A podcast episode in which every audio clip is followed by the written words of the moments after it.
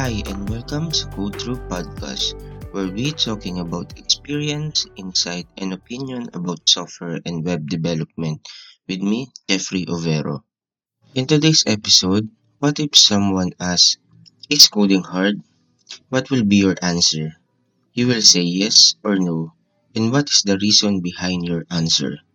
Well, I asked opinion to some of my friends developer, and ito yung mga sagot nila. Jameson said, Oo, mahirap pero masaya pag nagawa mo yung ginagawa mo.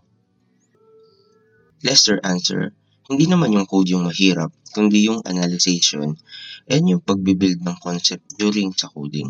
Kasi yung pagko-code naman, makikita mo naman yan sa internet and the long run, makakabisado mo yung term.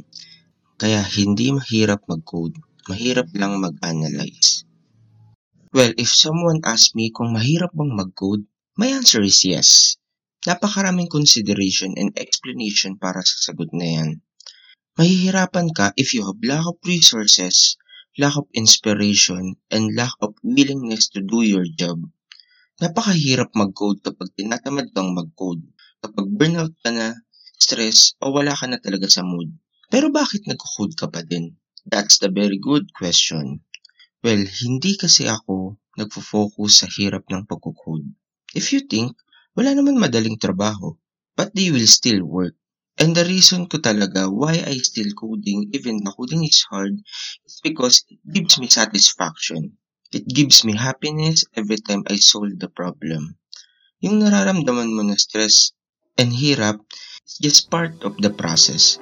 And once na matapos ka na, it gives you a feeling na parang nanalo ka na sa isang laban na bilang tataas yung dignidad mo as a developer. That feeling is greater than the feeling of stress and burnout. I'm very sure you will love this feeling once na experience yan. Thanks for joining me for this episode of Code Through. Remember to follow us in our social media platforms. I'm Jeffrey and see you in the next episode.